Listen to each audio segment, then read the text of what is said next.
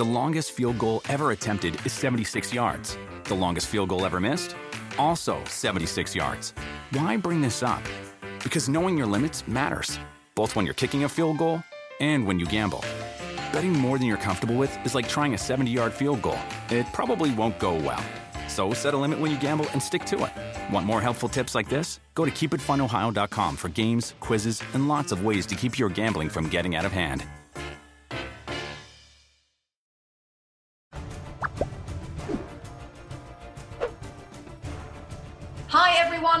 Lowe and welcome along to the Premier League on NBC podcast, our way to keep in touch with you all and each other actually as we see out this most difficult of times. First of all, as we do every week, we want to send our love and our best wishes to everyone listening or watching and hope that you're keeping as safe as you possibly can. There's something else we must touch on today. It is the 31st anniversary of the Hillsborough disaster. Um, on this day, back in 1989, 96 people lost their lives. So, our thoughts are, of course, with all the Hillsborough victims' families today, 31 years on, would you believe? Um, on the podcast today, if you're watching, you can see their lovely faces. Graham Lasso, Kyle Martino, Robbie Mustoe, Arlo White, and Robbie Earle. We're all connected through Zoom today, as we have been for the last few weeks. Before we get into the real topic of today's podcast, gentlemen, we have something that we have not had in a few weeks. And that, my friends, is some real football news. Some breaking news. I know, although it's not fully confirmed, so it's not actually fully done yet. But Newcastle United look to be about as close to being sold as they have been in quite some time. Mike Ashley, everybody knows the owner of Newcastle, not the most popular owner in the Premier League, maybe the most unpopular, in fact, um, has owned the club since 2007, did actually put the club on the market to try and sell it back in October 2017. And there have been times over the last couple of years where we thought it was going to happen and then it fell away. Well, it looked about as close as it's been um, since he put it on the market. The price has been agreed with PCP Capital Partners, led by Amanda Staveley, for around £300 million. The asking price was a bit more than that, about £340 million by Mike Ashley, but with the coronavirus pan- pandemic, they do think that's, of course, had a significant impact on the value of the club. Just to give you a little bit of background, 80% of the club shares will be held by PCP Partners, um, which is actually the Saudi fund PIF, controlled by Prince Mohammed bin Salman. Amanda Staveley is going to hold 10% of the shares, um, and it is expected that she will actually have quite a large role in running the club day to day. And then the final 10% will be controlled by David and Simon Reuben, um, who have significant property interests in Newcastle. They're billionaires. Um, they also own the racecourse there in Newcastle as well. So that's how, if it goes through, if it is ratified by the Premier League, that is how the new look Newcastle United will be presented and will be owned. Robbie Mustoe, I'm going to come to touch on this first with you. If you're a Newcastle United fan waking up to that news in the UK today, in amongst all the doom and gloom that everybody is facing, that that's their chink of light, isn't it? Oh, it really is. I mean, uh, the excitement around the Newcastle area must be very, very strong. It's just that they have been here before, Rebecca, where they thought they were selling a club two or three times before. It never really happened. Um, I read the reports like you have, and you've just given all the information there. It does seem that this is very, very close, and it's absolutely the right thing to do. I think they all, I think you know, Ashley wants to get out. He's wanted to get out for more than three years now, and the club needs new direction and needs new investment. It's been hanging on in the Premier League, hasn't it? And they've been. Well, they've got they've had good managers. Rafa Benitez was a great get to get him to to uh, look after the football club. Defensively, did enough. Transfer wise, did enough to keep the club in the Premier League. Um, I actually thought and tipped them to go down this season.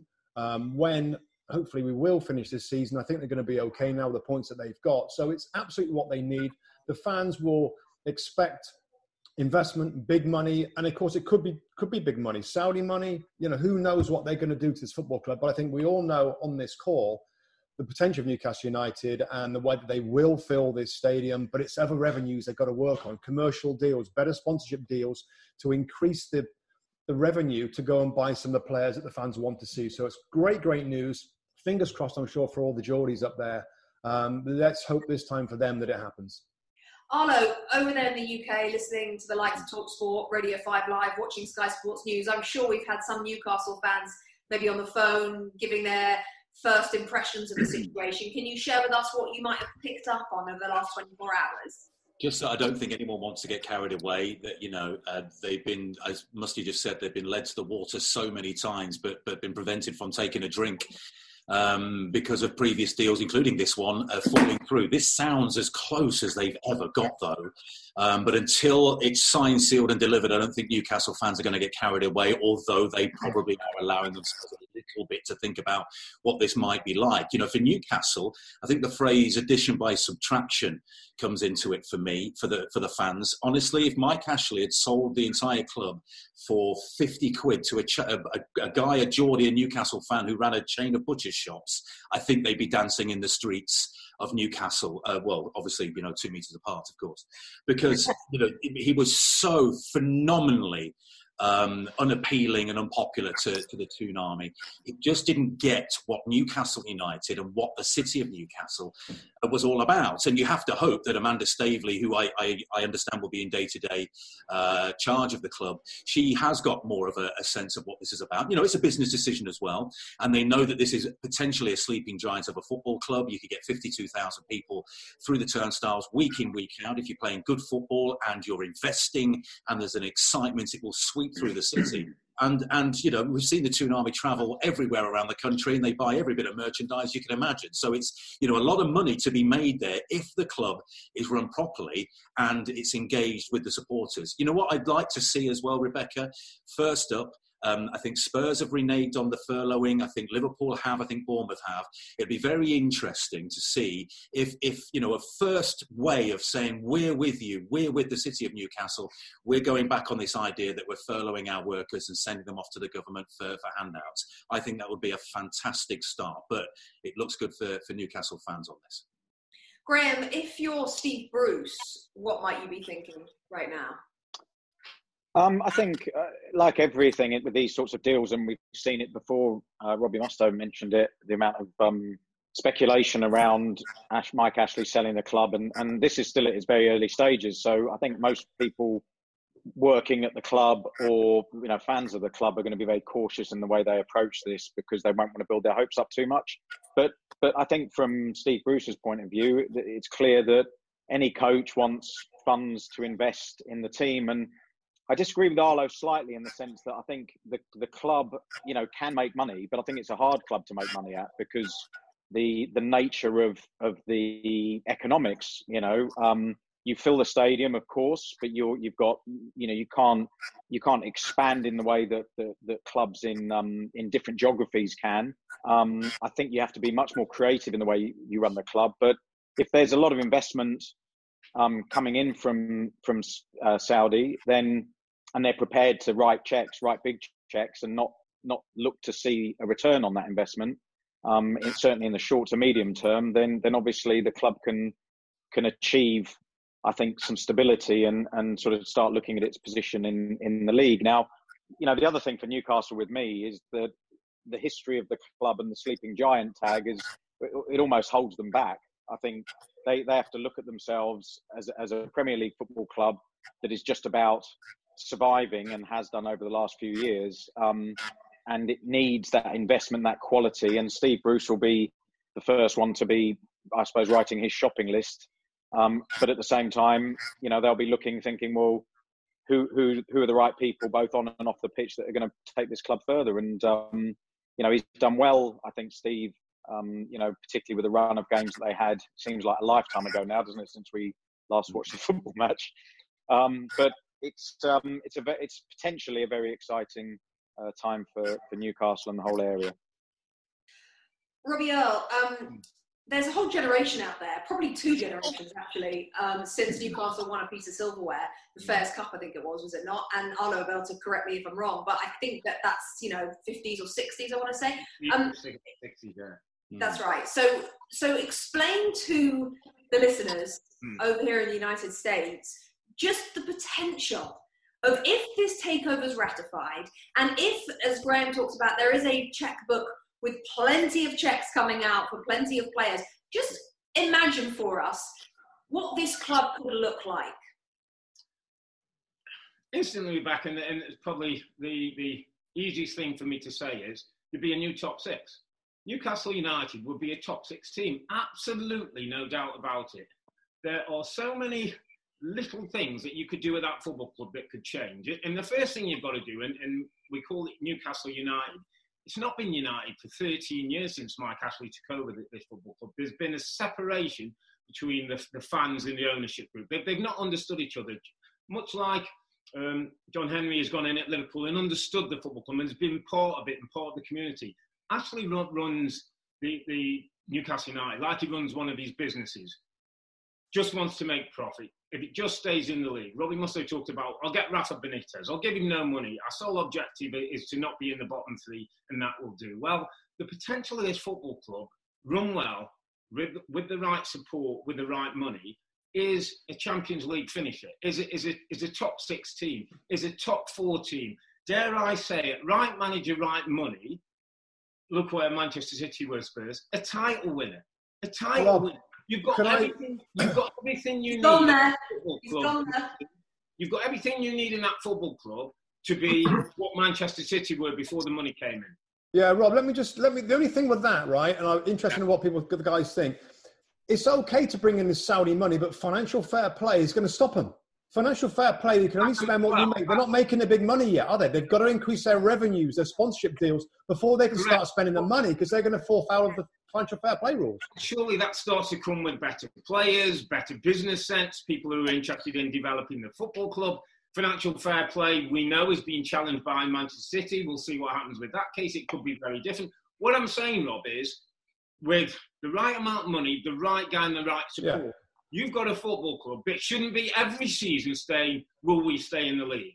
I feel sorry for the Newcastle fans because we've all been there, we've all played there. It's such a brilliant place to go and play football. I did a, my top five list of stadiums to play for. Newcastle United was one of them. 50,000 people turn up, whatever's been served up. I feel sorry for the US fans over here who we keep talking about Newcastle. They must mm. scratch their heads and think, in the, yeah. in the time we've had a Premier League, Newcastle, they, they think about staying in the league. And, and I feel sorry sometimes for us that we're not seeing that team, Rob, the, the Keegan team, the, the time you run up on the go to the bus and there's all the fans outside and there's an excitement around St James's Park that is bigger than Manchester City. It, it is as big as, as Spurs, as big as West Ham. That, that's what we're talking at this football club. A club that has got the capacity to go into that top six and hold its own. Kyle, what is the perception of Newcastle United over here, do you think? Because Robbie L, I think, made a really good point there. There must be a lot of people scratching their heads when we consistently talk about the potential of this club. It's a great club, it's huge, it's massive. And they're like, yeah, but they're like 17th, always 17th. so what is the perception of Newcastle where you're standing, representing this country? Well, Newcastle, um, is a lot like beans on toast. I mean, you guys keep telling me it's incredible, and it's crap. It's so bad. I, I don't understand how it's a complete staple. It is pretty windy up there. well, honestly, you know, it's so funny. I was hearing Earle, and like, you know, I, I, um, I think I'm a perfect example of how um, is the disconnect. Because when I was younger, I, I, when the Premier League first became big in our country in terms of it was being shown regularly and, and, and kids could watch the games. Um, I remember, I mean, Shearer was one of five names you could just list immediately when you talk Premier League. And um, I remember David Ginola and that like huge comforter looking jersey that they wore that looked like a rugby jersey that we like. You just, there was so much about Newcastle that they were, you talk about like big six. In my mind, when I, when I grew up, Newcastle was in that in that discussion, and every weekend I knew the stars, I knew the stories. I feel like we, we we keep trying to sell that that that is still the case or that still is relevant, and I I you know I obviously see the potential. Um, one of my big fears is like, listen, the claps tonight for for all of the incredible uh, you know, healthcare workers will be a little bit louder up north because I think they'll also be the exit of, of Mike Ashley. But the big problem there is, I, I, just, I really hope they don't think that's a panacea. All of a sudden, Mike Ashley's gone and this thing works because the reality is, um, they will assign blame on someone new. Listen, fans, fans want to assign blame on someone when when the things aren't going the way they expect them to go I mean, Sunderland's a cautionary tale, even though it's up north and, and rivals. It's not the exact same thing, but you know, spending money doesn't guarantee success. You know, getting new ownership doesn't guarantee success. Getting rid of bad ownership doesn't guarantee success. So, I think this is a positive piece of news if it comes through. I'm hopeful that Newcastle become relevant again because you know they they they are a, sleeping giant. I do believe it in how much the fans actually care.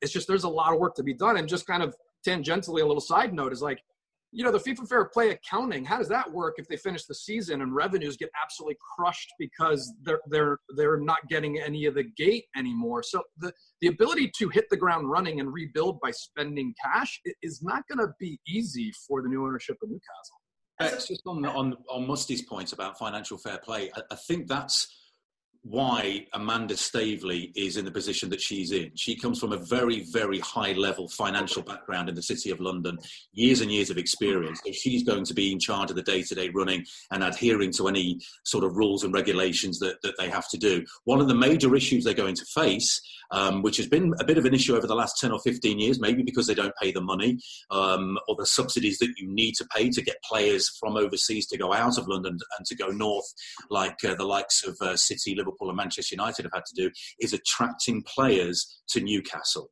Because when you think about if you're Spanish, if you're Italian, you know, the weather is a little bit harsher up there. The wind is, is a bit icier up there. And you are that sort of distance away from where you perceive to be the centre of, of the universe in England, which is London. So they're going to have to pay premiums to get guys to go up there, whether that fits in with the model of financial fair play as well. There are going to be some challenges ahead, but as long as you get the Toon Army on board and you show that you, you're willing and you're passionate and you share their passion, then who knows? It wasn't a team of absolute superstars under Kevin Keegan, was it? That went so close. And look at the, the wave of, of, of enthusiasm uh, at that time. It was, it was intoxicating. And unfortunately, they just came up short. But if they can get on that sort of wave again, it's going to be a thrill ride. Although one, one last point for me as well, in, in the, the one thing you want in your area in teams, I would say Chelsea are just getting to that point. Local local boys, academy. Mm. people from that area. It's been mm. a hotbed of talent from when we would go back to the Gazza days and the Waddle days and mm. Beardsley before that. The Longstaff, the Longstaff brothers now are a good example of there's talent in that area. If it's, if it's worked well, if it's kept up there, if, if it's nurtured through, they could have a great balance of good, experienced international professionals and local talent. It could, it could be really exciting. And, and the big thing, too, that you have to remember is – I don't know if anyone, anyone knows this. The distance from the top of the stands. Um, Sorry, amazing fact, right? Inside joke. Explain this, Kyle. You have to explain that to the listeners. Well, uh, so Mustoe is the king of throwing out remarkable, unknown, useless facts that can be challenged because there's no way to prove them w- w- without doing something stupid. One mm-hmm. day, it's just quiet in the studio. We're just sitting there, you know, watching the game. And Mustoe, you know, he puts his glasses down. And listen, did you guys know that the distance from the top of, of the stand all the way to the midfield line is how, how long, Mustoe? Quarter of a mile. it just is. It's data and fact. Amazing. It's, where the, it's the away where the away fans sit. It's right at the top. They made it higher and further away. It's a, lo- a long way from this. With the kickoff spot, it's quarter of a mile. Amazing. It's literally amazing. long. You have to file that alongside Dan Burn, tallest fullback in the history of world football. Another one we had only this season. Okay. Um, Newcastle United are like beans on toast. That is why people tune in for this podcast. I love it. Um, okay, Kyle, I'm going to start back with you actually first up because before the Newcastle breaking news, we were going to talk a little bit about and share with our viewers and our listeners about how we all prepared not only for the show itself in terms of the pre-game, halftime, post-game, but also the watching of a game and how you guys watch a game in the studio and the differences that everyone goes through throughout the week. Kyle, talk us through how you prepare for Premier League mornings.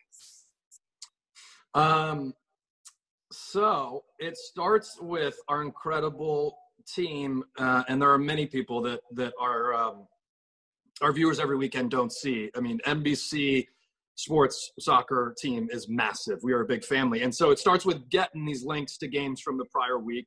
And so what I do is I click on all of them and download first half, second half of every game, and load up my laptop. So it's basically wallpapered with all these games, and just one by one start getting rid of boxes by watching these games. And, and at the beginning of the week, because you don't know, or sorry, beginning of the season, um, because you, the, the teams have been refreshed, either a new manager, a couple new players.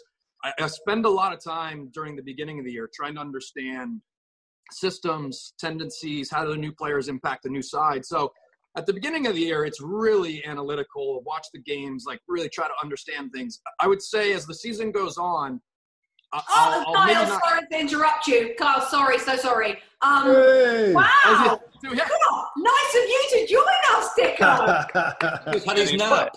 Have I've missed something? no. Scandalous. We just started. We just started. You... Fine. Lee Dixon has just joined the podcast one whole half an hour late. I knew scandalous. Hello. I tried to miss Kyle's bit, but obviously I failed. yeah, just tune back Arlo. in in about 20 minutes. I'll, I'll be done with this answer. We are just Arlo, talking about us, how we talk prepare. Talk us through, Arlo. Sorry, talk us through, Arlo, what Lee does or says if one of us is a minute late for a oh car. My God. Oh my God. Woe betide you're 30 seconds late with your case coming out of a hotel. Dixon. And I quote, yeah. Wouldn't have worked for George Graham this, you'd have been fine. Two weeks later. If you're on time, you're late. And if yeah. you're late, you're really late and you're in trouble. right, well, we, you're gonna, we're going to come to you last. We're going to have to sit through everybody else. So we're going to go back to Kmart because he was halfway through. Sorry, Kmart. So you were talking about systems and what you're watching for. Yeah, yeah and by the way, I'm, I'm, I'm uh, always on time, never late to anything. So just wanted to go for the record. um, so, um, yeah, we'll start start beginning of the season watching a lot of game tape, so to speak.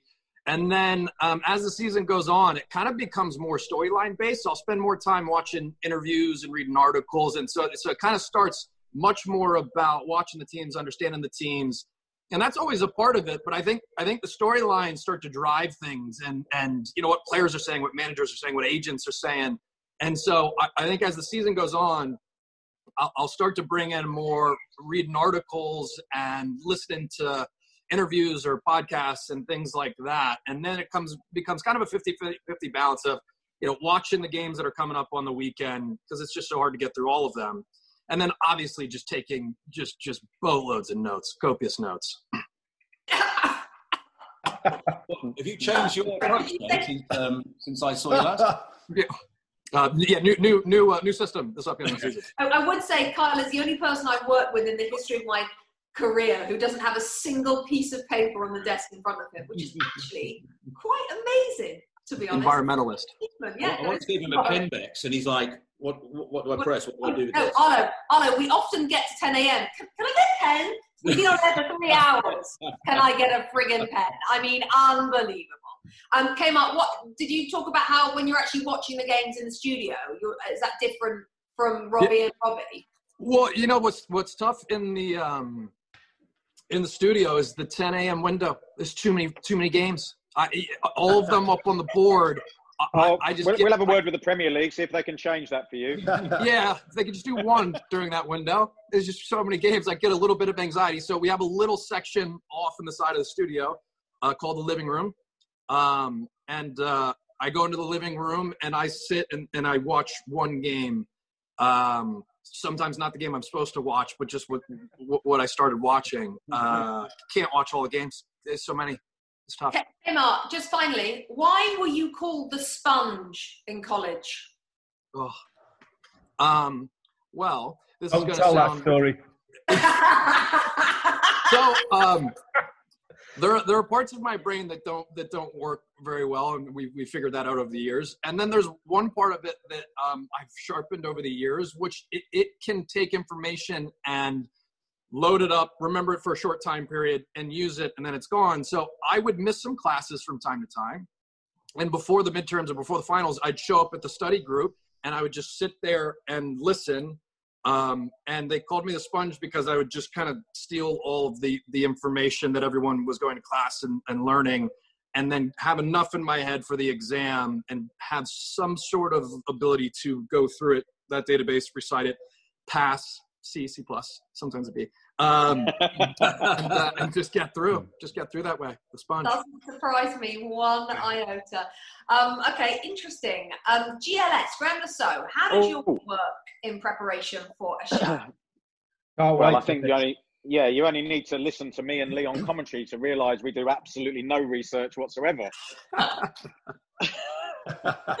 um, no, I, I, mean, again, you know, we watch so many games. I, I, think for us, when we're commentating, you're always waiting until you get the teams, so you can prepare as much as you want about the, the what's happened in the previous weeks and which players look uh, are likely to be influential within a game. But ultimately, until that team is named, an hour, just over an hour before the kickoff, um, you're a little bit sort of just waiting, getting ready, and then working out formations. And quite often we'll have a chat with you guys in the studio. We'll be watching warm ups, trying to see if, if a team's playing a particular formation.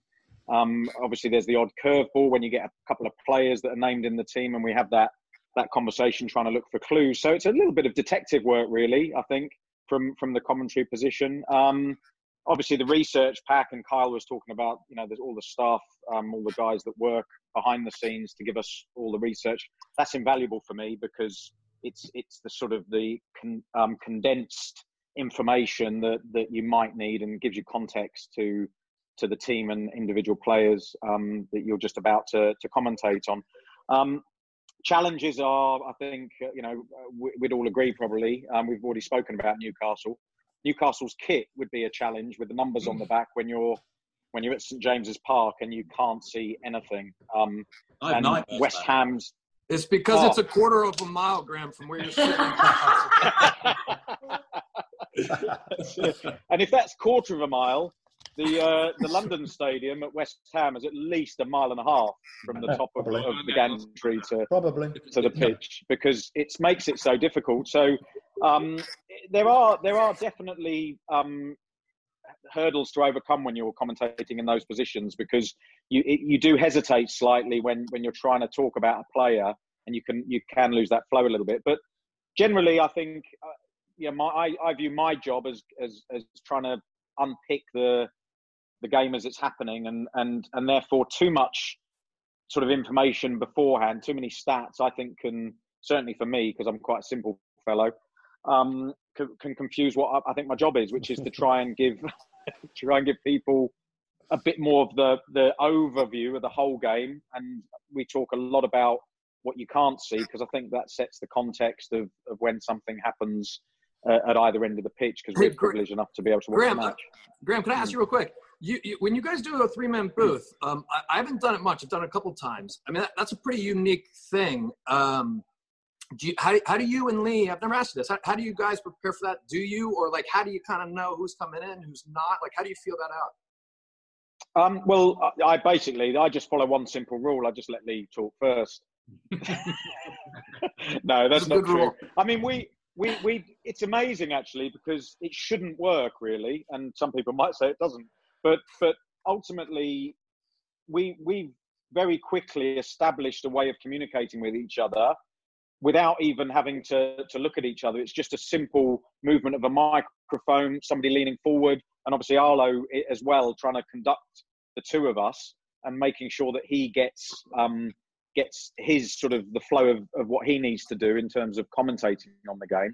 Um, it takes a lot of discipline, and and I think it took a bit of time for us to really work out the the, the, the way the symmetry, I suppose, of how we work. But but it's great fun because I think we share a lot of sort of um, laughs during the game as well, and, and, a lot of conversations between Lee and I about eh, problems on the pitch. That as two ex-players, you you feel like you've got something you can talk about there. A bit like you know if we were having that conversation with with you guys in the studio. I don't know if you feel the same, Lee.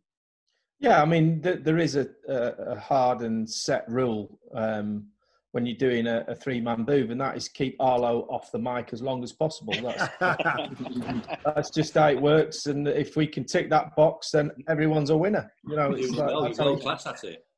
Wait, Dicko, Dicko, one story, one story I, I want to hear. Did, was it you that you you the opposite of this rule didn't make it back to the booth booth for some reason, and Arlo had to start a second half by himself? Or I was ho- I was hoping somebody wouldn't bring that up, but when when Pierre sent the uh, the the subject of this week, how you prepare, I thought there'd be some numpty, and that'll be you. Will probably bring that up. So yeah, that was uh, that that was Southampton away, and um, I, I had a dodgy lunch. Let's just put it that way. And, uh, it was the funny thing. Beans on toast, always dodgy. you just spoke like a footballer. That was Southampton away. What do you mean Southampton away? You mean at St Mary? Where else would they be? oh yeah. For a minute, then I thought I was playing in the game. Yeah, I wasn't, was I? yeah, Southampton. Well, I was, I was away from. I was away. Something that was away. the first half, and I, you scribbled something on a piece of paper in front of me saying "got to go," and I'm like, "What do you mean?" But obviously, I can't ask him because we're live on air. And then he goes. I'll tell, I'll tell you the... from from our executive producer Pierre Moossa. I get, yeah, Lee's gone, and I said, no, he's gone. I'm here. running down the stairs. Wait, it was in the middle of the game. It was in the middle of the game. It was the middle of the first half, Kyle. No, uh, Kyle. There was, a kid, there was a kid at some point who kind of went, "Oh, it's Lee Dixon," and went to get an autograph, and he was dismissed very quickly. Oh, and then I'm thinking, he's still having counselling. What's going on? So I had to come commentate, and then there was a chance. There was a was it a goal? Was it really? No, what, no, what what happened, Arlo, was what, I went down the lazy to Pierre, and I said, Pierre, I've got to go. And he and then I went and I wrote down on a piece of paper to you that I had to go. Then I ran down and St Mary's is one one load of stairs that goes right down to the bottom. So I just threw my headset off and I went down these stairs. And when I got down the bottom of the stairs, I turned the corner and there was a it was a guy. It wasn't a young man. It was a guy with a cup of tea, and he he, he was walking towards me, and he went, Lee. And I, I just went literally went like this, knocked his tea out of his hand. oh, you did!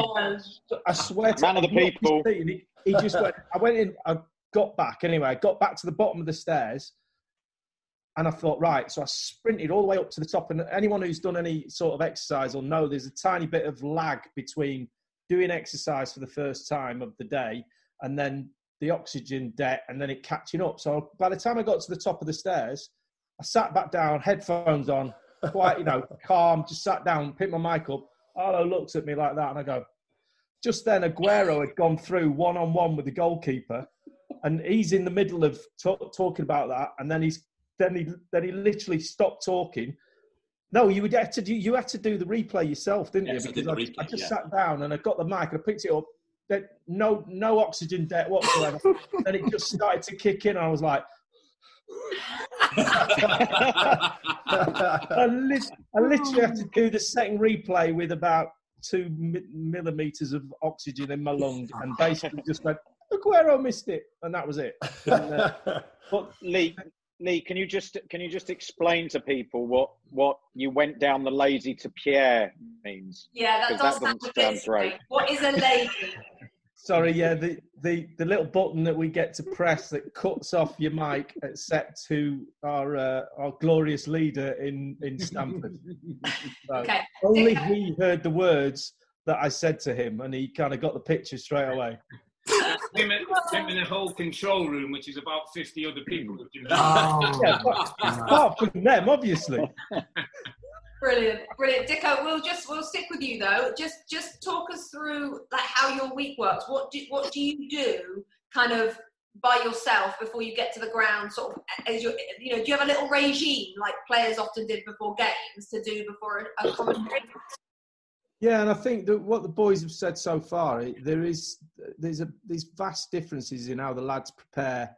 And me and Graeme are fortunate enough, and Arlo have, have been in the studio at Stamford and prepared as if it is a um, a studio and gone in there. And it's you know that that gig is a tough gig. Being in the studio, not after knowing all the teams, know all the players on that instant. I mean, it is a tough gig, but it's completely different skill set to what we do on a regular basis. And that's why the, I think the boys, when they come over for the big weekend, really enjoy that going into the commentary box and doing a different skill. And we like going into the studio. Um, but it is totally different. My prep for a for a studio, as as the lads all know, is is is obviously more detailed. You've got to know more stuff on the spot. and I tend to rely on on the in the co-com, and I think Graeme's similar. M- too much information is is is not good for me. You know, if I go in with a, a, a, the stack pack coming out my ears and I've read it all weekend and I'm right on everything like that, that's not what I.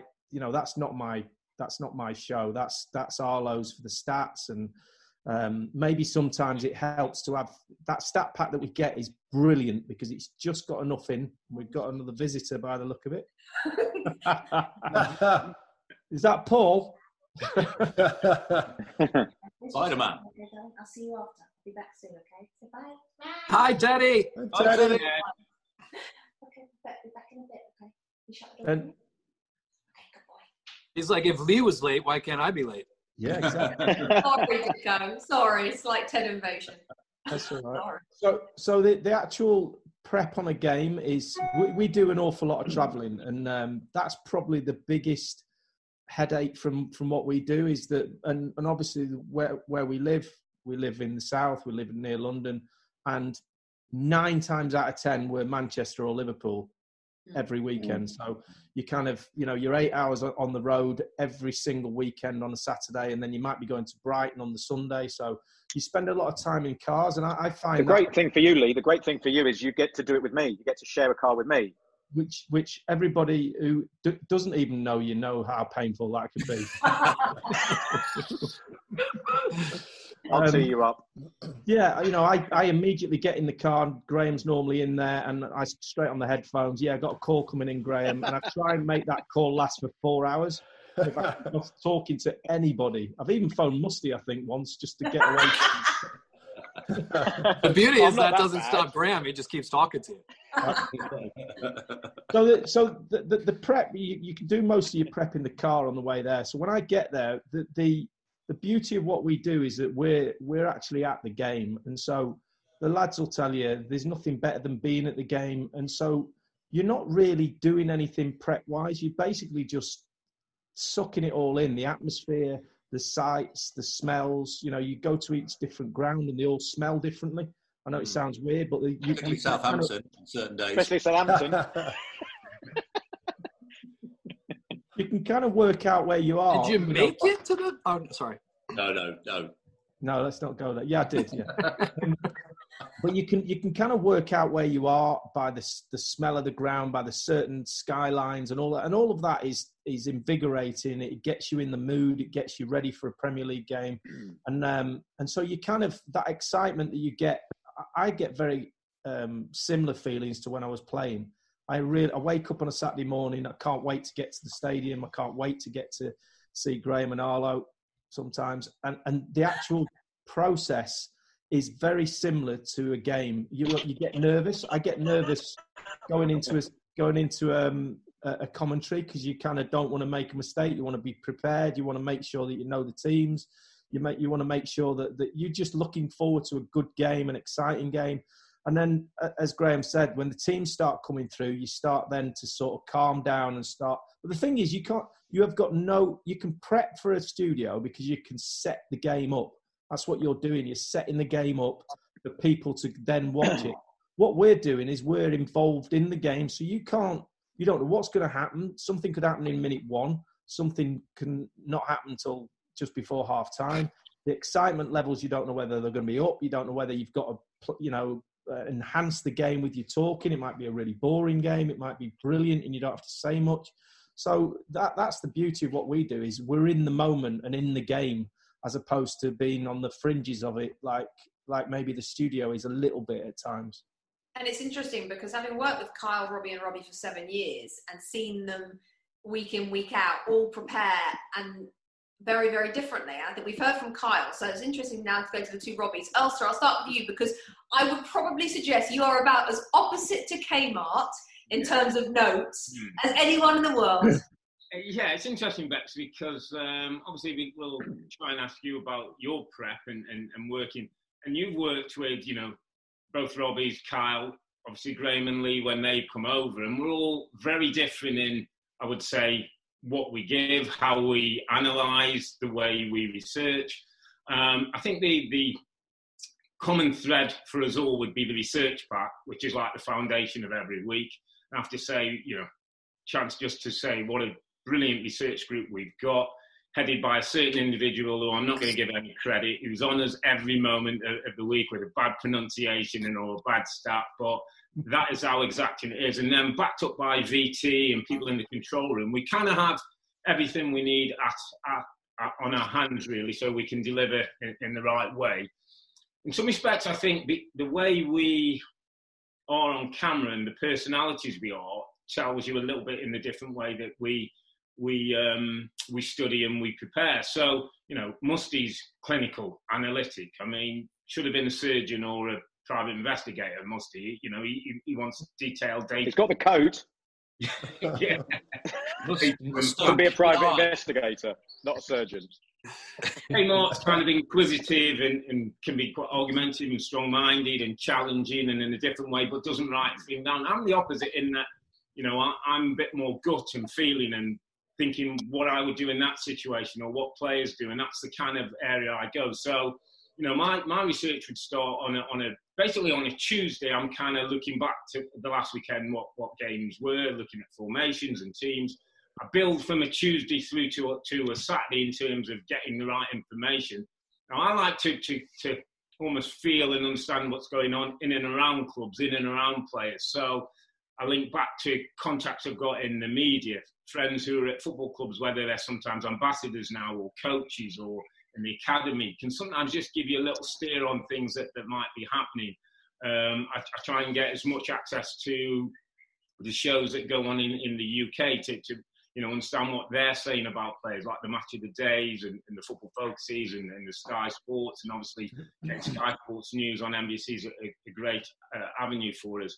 But in, in, many respects, uh, you know, I took, listened to, to mm-hmm. Lee and Graeme talk about, you know, when they're at, at the stadium, the game, the story's almost there for them. It's for them to narrate the story. The story's going to unfold. For us, it's about setting things up, half time and, and, and the end of the game. And because we're very different, I always feel my, my thing's a bit more heart and emotion. I, I think somebody in, when I first started off said to me, always think of a newspaper headline. Give somebody a headline so that they can understand, they can take away, they can go down the pub and talk to their mates. So, you know, I'm, I'm the, coming with the sexy Stoke. So Mark Hughes is at Stoke City. He's got Bojan, he's got Arnautovic, he's got Shaqiri. You know, all of a sudden, as I'm doing my research and writing a little bit about Stoke, I'm going, oh, Stoke are a bit sexy now, aren't they? They've got something to them. So it's my kind of way of putting it across. You know, I think we were at Old Trafford 18 months ago. I said to Arlo, he asked us about Jose Mourinho. I said, could be brilliant or he could be, he could be sacked by Christmas. He went just in the last week of December. That's me saying, part of me saying, listen, I know with Jose, he can be brilliant, but it can go badly very quickly. In the space of two or three weeks, he can go from sort of top man to toxic. And it, and it did, and it, and it went. And so I kind of throw those big kind of statements out, often with fact and stats behind them. Whereas Musty's more, more going to tell me how many times he's done this, how many times he's played there, how many crosses he's had, and all that detail to get his opinion. I'm going to go on what I feel, what I would see, what, what's happening on, on the pitch, and that's the bit that probably we the, the advantage the guys have in the UK is they're there at the games. You get that feeling that little bit that so much more. So when we go to the UK, and we, we get a chance to do the commentaries. That's the bit that is so much in, more enjoyable because you can feel, you actually get a feel of, of what's going out, out on the pitch, not a, a, um, screen that's thousands of miles away. That you have to try. That's the skill then to try and put yourself in that position with the with the crowd, with the pressures, with the situation of the game, and try and let our viewers understand what's going on. You're definitely the most romantic of the two Robbies, and that's why we call you Romantic Robbie, and we call Musty Data and Fact Musty. Musty, robot, robot Robbie, yeah. Talk to now how you get ready for a show. Okay, so like Rob, it starts on a Tuesday. Um, and what I do, and I can show you one of them. So again, it's all on the stat pack. And stat pack comes out on the Thursday. So Tuesday, I'll have a cover sheet to the stat pack because I want I want to look down any time and have key information or key points I want to make right there in front of me. I don't want to be going through bits of paper to try and find something. So I'll do a top sheet. But you will. Yeah, I'll do that too. Um, so, so, so Tuesday, so Tuesday is about. So of course we'll have three games Saturday, two games Sunday, one game Monday, six games. So there's a Not lot. You know, including, not including the games that aren't on NBCSN or NBC. So not including. yeah, those. they're the ones that we're going to focus mainly on. So that's like you know that's that's that's a lot of stuff to think about. So I'll do a cover sheet, and I'll I'll from the weekend on the Tuesday I'll write down how every team played that I've got next weekend. That's how it starts. If I've so from the weekend ready for the next weekend, and that cover sheet looks like this, and it's just a basically it's just I've got two fields, it's split down the middle, and I'll put the teams there, and I'll start off on Tuesday by putting in what they did in the last game, what their formation was. So when we go, like the guys said, when we speak to the guys before a game, you know, I know what they did last time, Well, he played on the right hand side. Azpilicueta played right back. Uh, Jorginho played, Hudson Odoi was on the right hand side. So I kind of do that straight away. Now, Tuesday, Wednesday, Thursday, we'll be watching games. Me and Robbie will do a um, podcast, the Euro podcast, and we, we've tracked the Premier League team. So we watch games Tuesday, Wednesday, and Thursday. Thursday, the stat pack comes out. So Thursday, uh, late afternoon, then I start going through the stat pack, picking out stuff to write at the top part. So the top part is is just stuff that I've picked out, important stats or and, and key things I think is important, which have been gained through the week, watching news, listening to podcasts, watching the European games, and just trying to figure out different angles on games that, that are hopefully somewhat interesting. Um, Do you keep them, course- Robbie? Yeah, yeah, yeah. I've got well. Have I you got like a filing cabinet full of them? Right, yeah, that's right there. There it is. Right There there. you go. something that we've talked about for so many years. Apologies to people who are listening to this broadcast, by the way, rather than watching it. Uh, let's just tell you that Musty is sitting in front of a filing cabinet and he has just shown us all his cover sheet, which does look very impressive, Musty. And he's not wearing any clothes. and then of course the game the game goes on. So this so we do this for well I do this for the six games um, by you know and then you've got press conferences. So we haven't mentioned that yet, but we do we're lucky enough to get the feed of all the press conferences of all the managers going into Premier League weekends. I think they are maybe the most important part of how I prep for a weekend. And the guys talked about doing a game. It's a little different. They can focus on one game, or if the guys are doing two games over a weekend, really get into that. We got to get little bits from different managers of all the the 12 teams that we'll be looking at. So that comes through. They come through Thursday night and Friday night. So that's that's the last bit to fill in.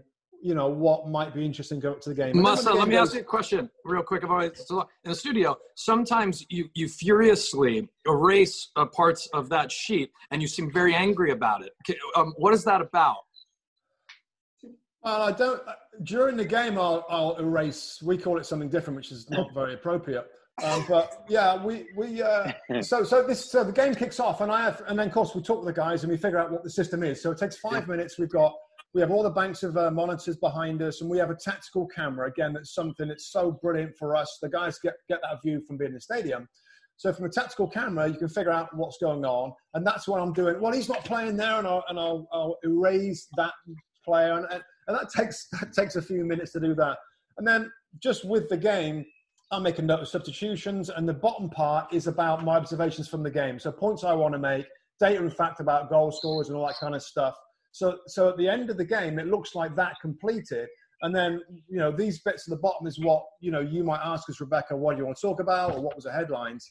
You know, I am not the sponge. I'm more of a blimmin' rock or Swiss cheese in my head. So I have to write. I have to write everything down so I don't forget things. I remember the first guy I worked with in TV said to me, "Never come out of a show saying I wish I would have said that." So with my memory, I have to write things down. It goes at the bottom, and that's where you know we'll, we'll get into our conversations, Rebecca. So it's. I mean, again, we, we have a, an amazing tape room that does all the editing for us as well during the game that we can pull out features and things like that. But I mean, listen, I could talk forever. There's so much that goes into it and the help that we get. Um, but that's just how I do it with my with my game pack split up and a cover sheet so I can get to stuff because I can't remember things like Kyle can. And Musty, just before we get to Arlo, go on, Arlo. Arlo's No, put his hand up. No, no, no, absolutely. Because I was going to turn it on you because I mean, Oh. look, my system is very well documented. I'm happy to talk about it, you know, at the end. But we, we don't generally hear from you in your preparation because you're running the entire show. But why don't you follow up with Musty and then give us a give us an idea about your prep? Uh, yeah, okay. So just quickly, Musty, on a scale of one to ten, how important would you say your pencil is? Ten. Yeah. Mean, Bex, Bex talk, talk a little bit how when Musty loses a pencil. I mean, and we're not talking a normal, regular pencil, guys. We're talking. Have you got it, Musty? He's got it. Of course he's got Oh, it. no. Of course he's got it. Kyle, Okay. Kyle, have you have you got any lead in your pencil, Kyle? Here he is. Mustoe's got a pen. Now this pencil has. Now, is it the same pencil from 2013, no, Musty? I, I, I got. Uh, it's just. Becky Lowe. Beautiful. But that's what I erase with all the You're never going to time. guess what I found in my bag, by the way. You've not stolen one of his pencils. One of Musty's Oh. pencils. That's a Oh, disgrace. stolen a pen. Bristol Gate. That's a Found it joke. in my bag. That's a joke. That's a crime. That's a joke, mate. Joke, joke. Yeah, so that's Um, it. That's a pencil. Yeah, Musty and his pencil, very important. How has Mustoe not gotten a, a, a sponsorship? I mean, it's just it's it's No, oh, one- there's a there's there's definitely a Always pencil out there thinking for of both money, of them, isn't Kmart. there? Always thinking of money. and people don't know this as well is Mu- Mus- Mustoe is an incredible artist as well. Can draw remarkable. He can draw a motorcycle for you, a matchbook. Those are the only two things he can draw. Correct. so. Matchbook. Oh gosh. Okay, too many in jokes. Um, okay, so my preparation, Arlo, is kind of it's it's slightly less structured in that I feel like it's um, I'm always listening to Talk Sport Radio.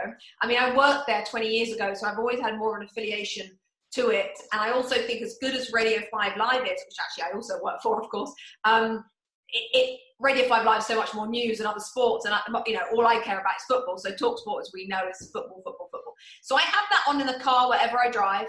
I have that as long as I'm not with Teddy, who's like, uh, "Can I get the Disney songs on?" So if I'm not with Teddy, I'm Talk Sport in the house. Where's Georgie Bingham, Mom?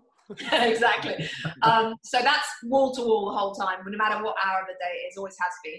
Um, because of course we don't Sky Sports News more than just for a few hours, and those few hours are not great with my schedule. So all the time. So just kind of through a process of constantly listening, um, reading the clips that come. No one's mentioned those, but the clips that come every day. We get an email every day from research, which has sometimes about anywhere between an hour and an hour and a half or two hours of reading from all the daily newspapers and all the different stories.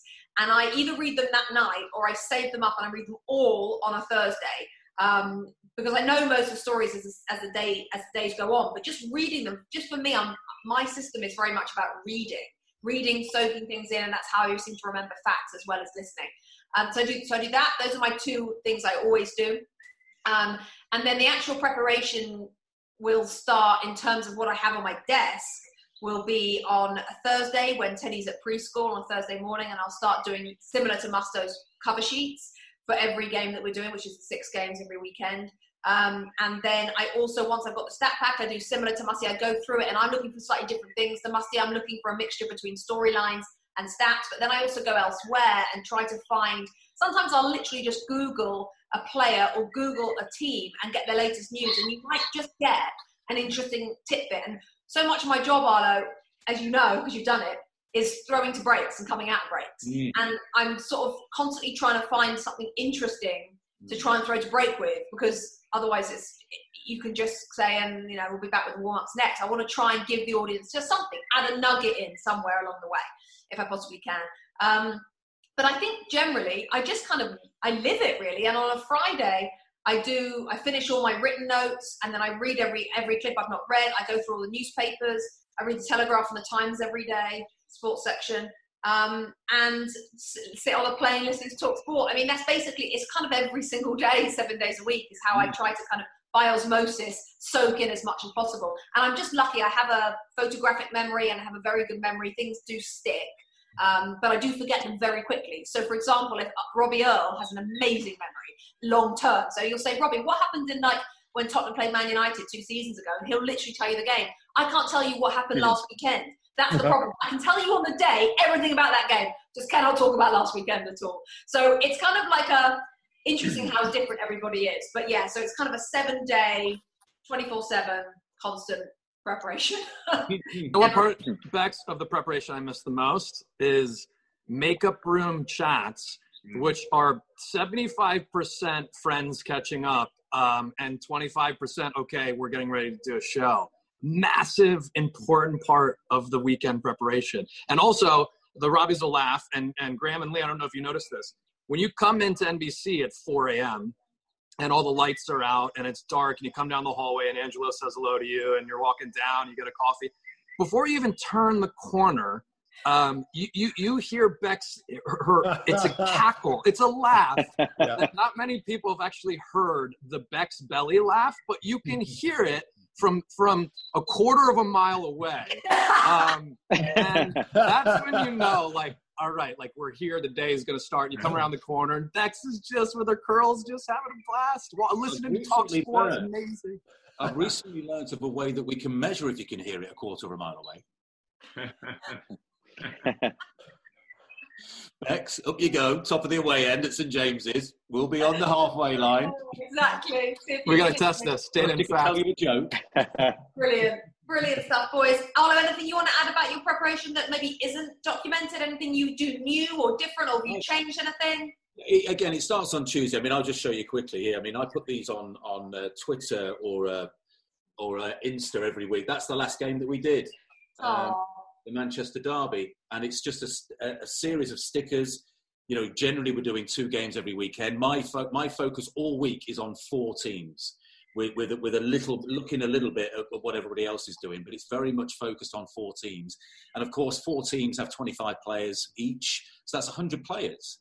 So you've got to know everything about every player. So and I was thinking earlier on, say it's Liverpool, and say Curtis Jones come off, comes off the bench. It's not about giving every statistic possible about Curtis Jones, but how many Premier League appearances has he made? Has he ever scored a senior goal? Did he play in a League Cup tie earlier this season? Has he played, you know, many games for the under 23s? Has he played England under 21? It's just about sort of educating people that maybe don't know, and I don't know at the start of the week sometimes, exactly what the story is for this player who probably doesn't even make the 18. But one day will, and then he'll come off the bench and he'll score, and I've got to be ready for it. Arlo, it's fair. It's fair to say that you're obviously very protective of your stickers on match day, and I can't remember. And correct me if you've told this story, but have you told the Fulham story? No, I don't think so. Not in public. No. So, Just um, quickly tell them the Fulham. Graeme, story. was it you or, or was it you, Lee? It must have been Graeme on. on It was Oh, me. it was you? Lee. Yeah. So Just it's tell a windy day, and you will all know Craven Cottage. The stands aren't that high, so when the wind whips around, you can feel it at any part in the ground. Go to other stadiums, and you can't feel it once you're in because they're all included. Anyway, I treat these things like you know I should have security guards for them because I'm very protective. This is the story of the game. This has everything that I need in the game. So at half time, I think it was against Spurs, perhaps, or maybe Chelsea. And our uh, esteemed leader, uh, that Lee mentioned, Pierre Moossa, is, is with us on a site visit. He's with us for the weekend, morale boosting visits, got some meetings in the week, takes us out for a nice dinner, but comes to the games as well.